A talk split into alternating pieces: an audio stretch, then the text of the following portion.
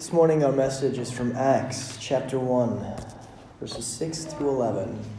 Acts chapter 1, 6 to 11. Last week, we opened our sermon series by asking the question Who are we?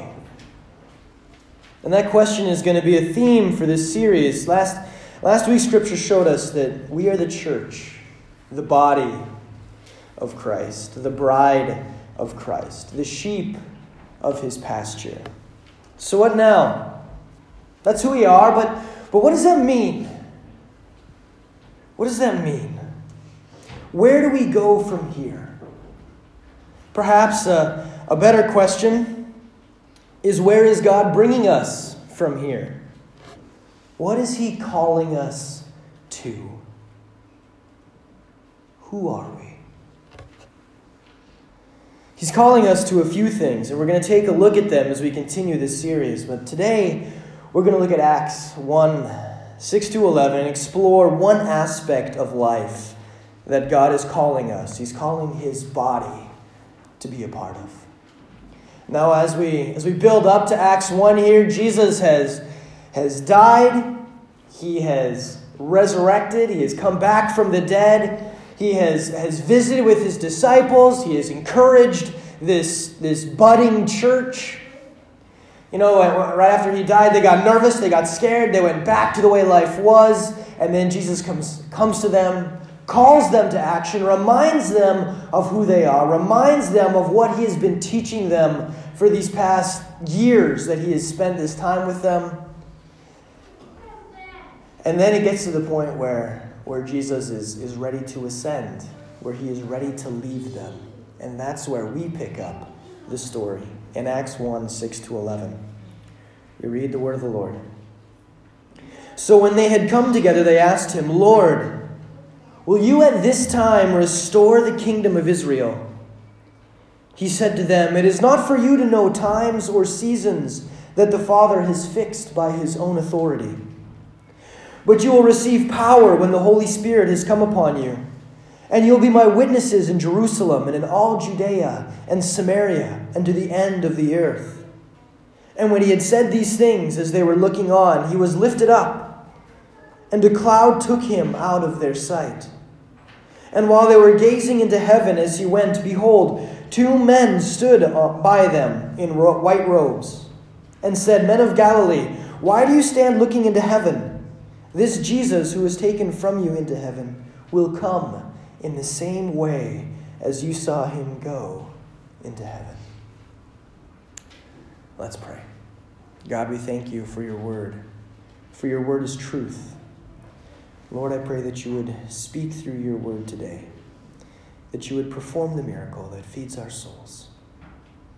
We pray this in your name. Now, there's a lot going on here, but we're going to take a look, specific look at verse 8. But you will receive power when the Holy Spirit has come upon you, and you will be my witnesses in Jerusalem and in all Judea and Samaria and to the ends of the earth. As a church, as individual members of his body, God has placed a few calls on our lives, our actions, our gifts and abilities, and one of them is to be missional. God's body is missional. We are missional. So what is what is missional?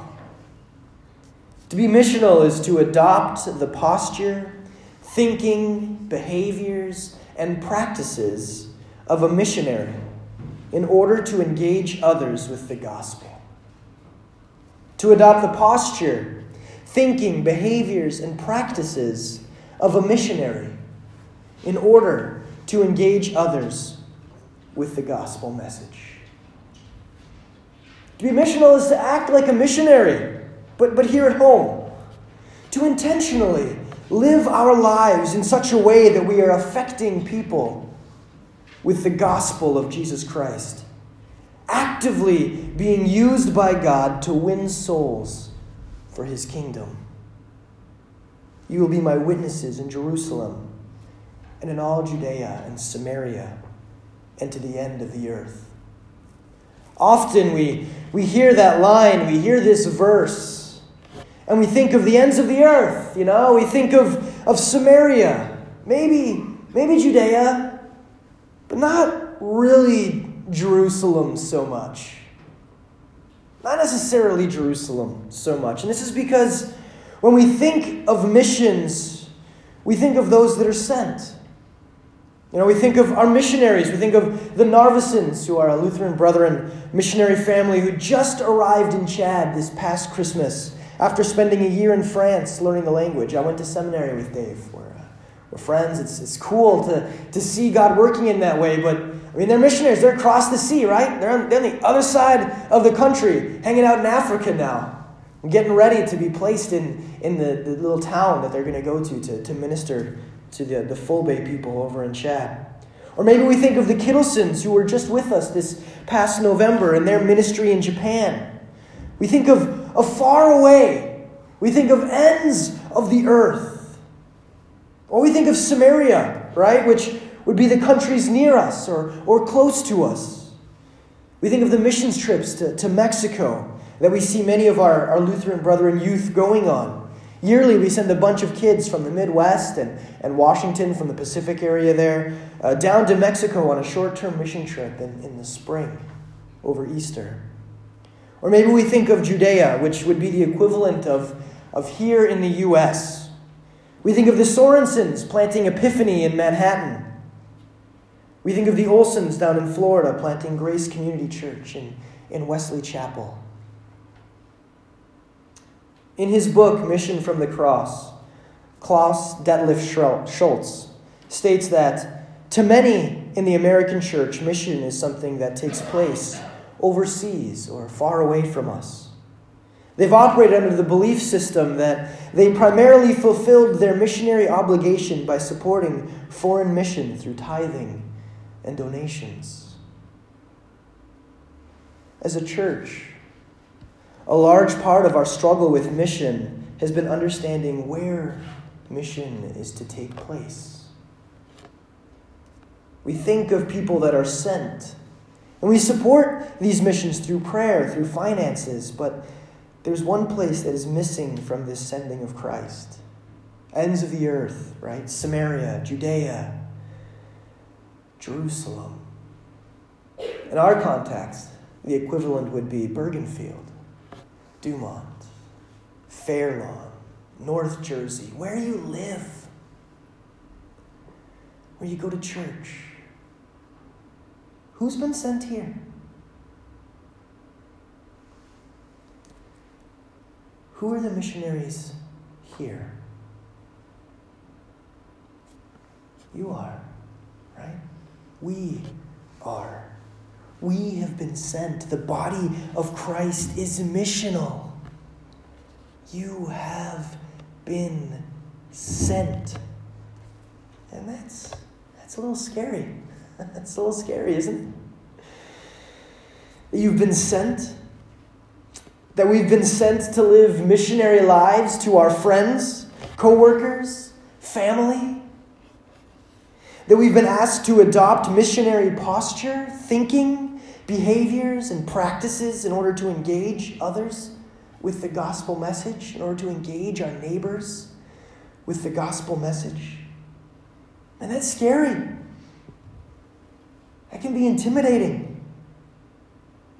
Why? Why is this scary for us? There are two main reasons.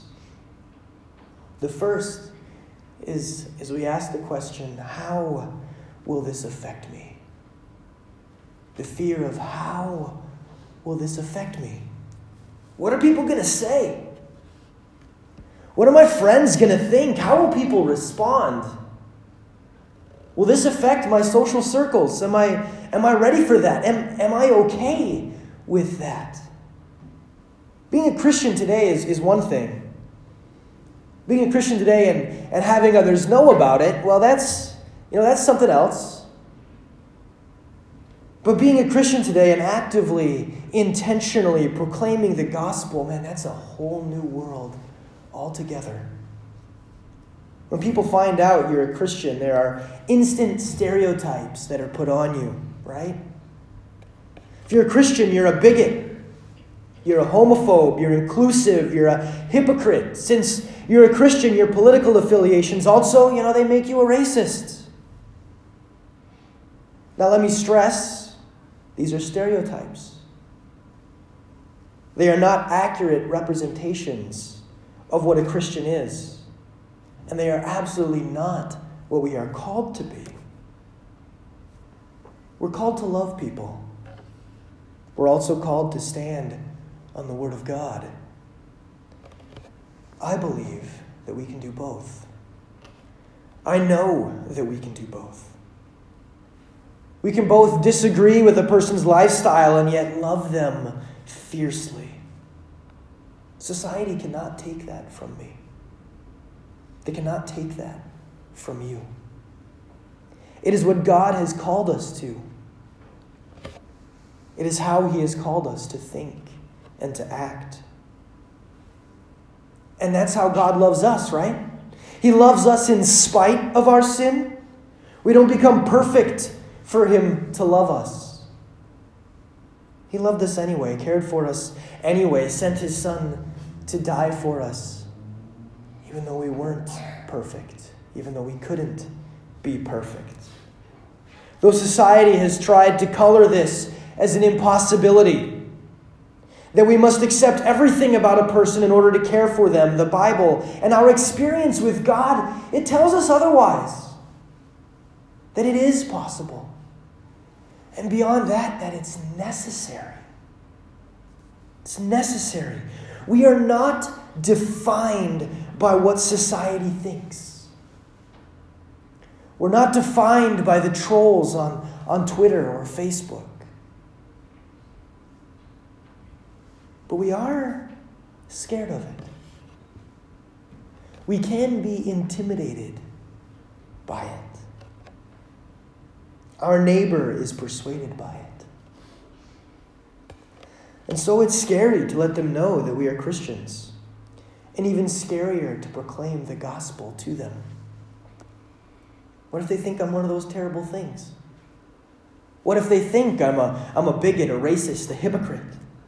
How will that affect my witness? Better to just not tell them, right? Better to just keep it to myself. Better to, to live a moral life and just, I don't know, hope, hope that they, they ask me about it sometime. And hey, you know, maybe, maybe they will. Maybe they will. But if they don't ask you about it, know that you are called to be missional to reach out with the gospel, to proclaim the gospel. Which brings us to the second element of, of being missional that scares us. Fear number two what will I say? What will I say? What if I what if I say the wrong thing? What if I don't know what to say? What if I freeze and, and look like a fool? What if I misspeak and, and put, them, put them down like a bad theological path or something? For that matter, I don't have all of my theology perfectly put together in my brain or, or all of the Bible passages perfectly memorized. So, what if I screw up? What if I do it wrong? If I stumble over my words when I talk to people and, and, and you know, I'm, I'm just not entirely comfortable. I'm not a public speaker after all. What, what if that happens? What about my humiliation? What if I end up just a disgrace? You know, what then? This fear is rational, right? It's understandable. For some of us, it's a, it's a personal thing. We're uncomfortable with confrontation or, or when there's the possibility of confrontation. And we definitely imagine that there will be confrontation in this scenario. There most likely won't be, but we imagine that there, there will be. For some of us, it's a knowledge thing. We don't want to screw up and we're nervous. We won't have the right words at the right time. For some, it's a presentation thing. I stutter. I clam up. I've got deficiencies, Pastor. I got issues. You can't ask me to talk about these things. I'm not asking you to. God is asking you to. I'm, I'm just the messenger. But make no, make no mistake. This is a message to me too. This is all stuff that I find very hard, that I've been really bad at, that I've ignored, for being honest, in, in my life, in my walk. But He's calling me to trust Him with it. He's calling me to have faith that He is able, just as He is calling you to that same faith. How does Scripture respond to our fears? How does Scripture respond to these things that we struggle with? How does God address our fears about being missional? To the first one, the how will this affect me? How is this going to affect my life? How is this going to affect how people see me and perceive me? How is this going to affect my social circles? We see Jesus' response in Matthew 8, chapter 18 to 20, chapter, verse 18 to 22. Matthew 8, 18 to 22. We read, Now then, Jesus saw a crowd around him.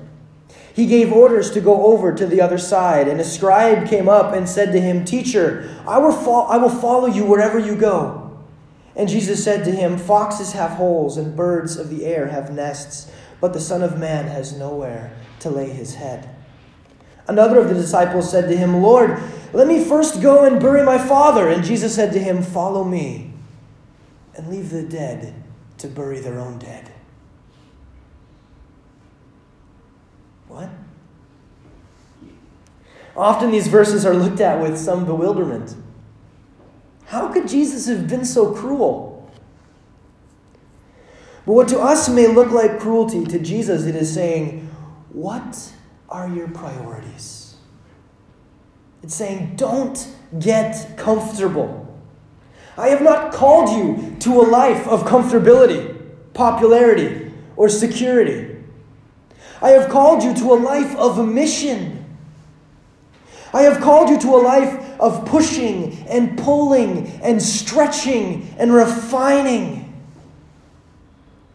But do not fear. Though I push and pull and stretch and refine you, I will not abandon you. I will be with you through all of it. But do not be confused. You have not been called to a life of ease, but to a life of mission.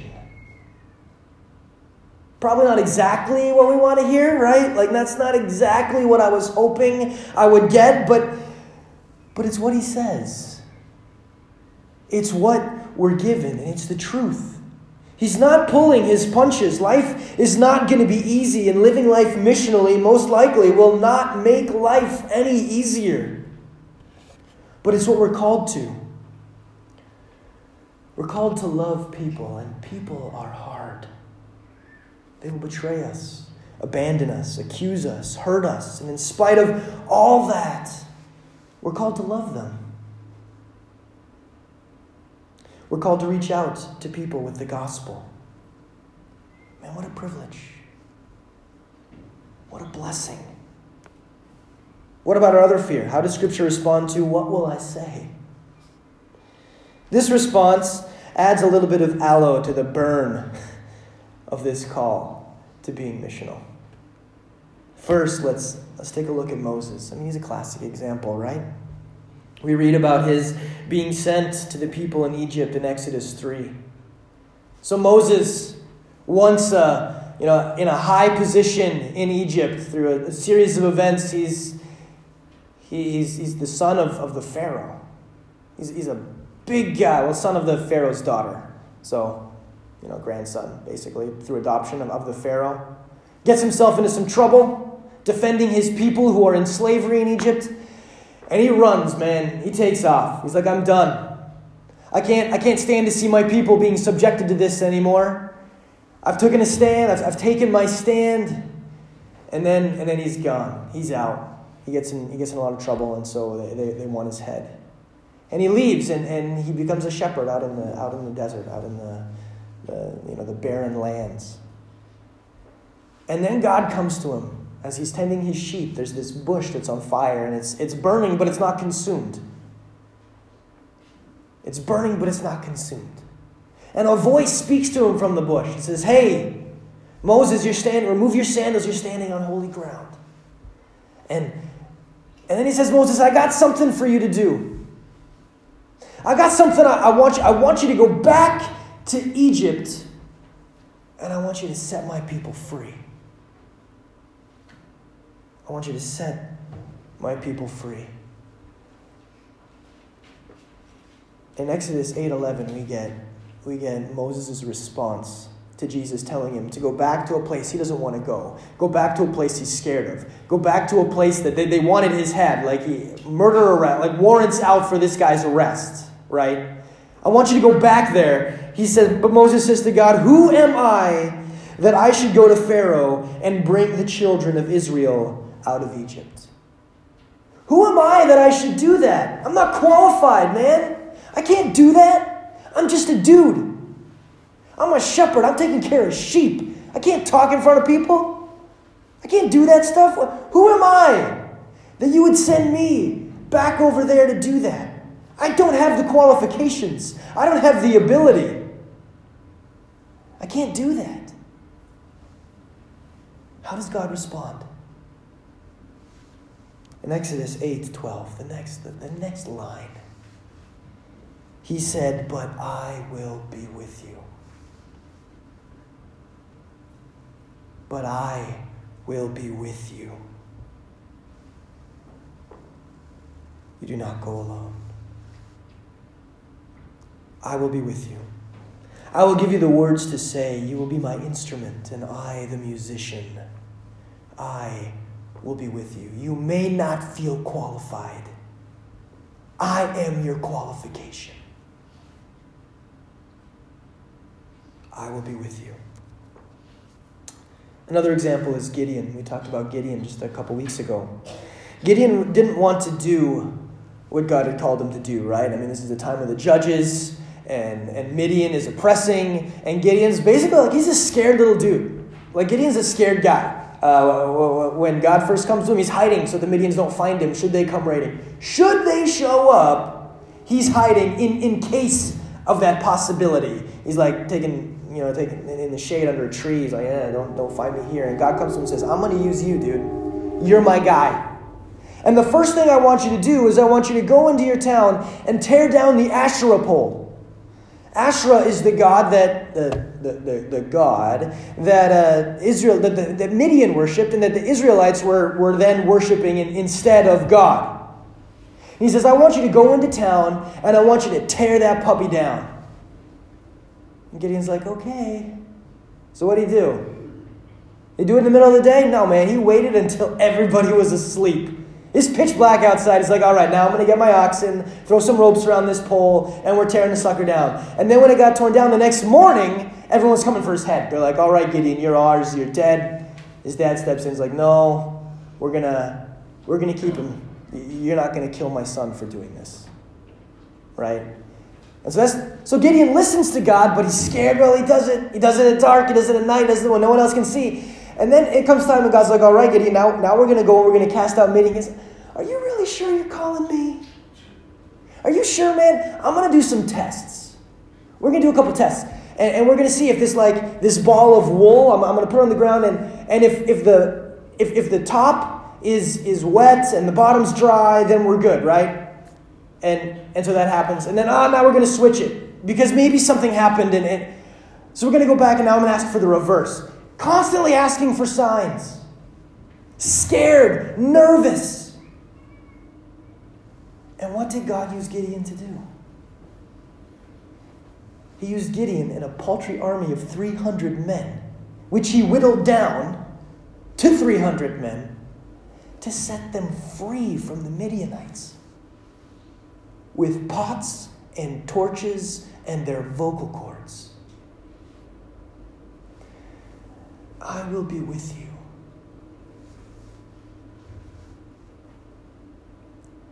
I will be with you. God was with Moses. God was with Gideon. And God has promised to be with us as well. Let us not forget our passage this morning, beginning of verse 8. But you will receive power when the Holy Spirit has come upon you. He's not sending us in alone. We've been given power through the Holy Spirit. He is with us, He will not abandon us. We're not promised comfort, but we are promised His presence. As we're working through this call to be missional, this call to reach out to those around us by actively and intentionally adopting the posture, thinking, behaviors, and practices of a missionary in order to engage others with the gospel message, let us not forget who will be doing the work. We plant the seed, but man, God makes it grow. It is by His power that the church grows. And the church will grow. The church in America, the church around the world, the Christian church is not dying. It is not on its way out. Though individual churches may struggle and, and die, the church universal is not dying. God will not let it. The church is the body of Christ, and it will not die. It is not up to us to keep the church going. It is up to God. It is up to us to respond to his calling in our lives to be the church, to be the body of Christ, to be missional. This is not our mission. This is God's mission. As our CLBA statement on missional theology puts it, according to a missional reading of Scripture, mission is not a segment of the church's life Rather, the church exists in the world to participate in God's mission of calling the world to himself through faith in Jesus Christ. John 17, 13 to 23. Its divine calling to take the gospel to the whole world shapes the whole church, and as some missional writers put it, defines its very essence. The church then doesn't have a mission, rather, God's mission has a church. The church then doesn't have a mission, rather, God's mission has a church. That line has changed my life.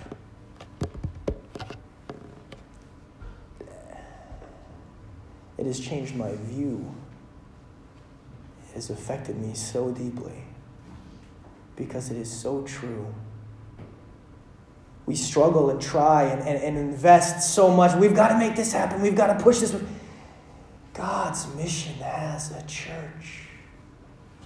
God wants to use us to affect, to reach out, to minister. God's mission has a church. And you are God's church. You are the ones he is calling into his mission. You are the ones that he is desires to use in that mission. Are we answering the call? As individuals, as a church? How are we responding to God's call to mission? How might we be called to respond? as we ponder this call to missional living, I would encourage you as individuals and as members of the body here at Calvary to be thinking not only of how God desires to use you to bring more sheep into the fold, but how he desires to use this church, Calvary, to be a city on a hill here in Bergenfield. Man, let us be used by him. Let us be used by Him. Let us answer His call to be missional, to reach out to the lost that He has brought into our lives and that He has placed among us here in our community. God bless you. everyone. Amen.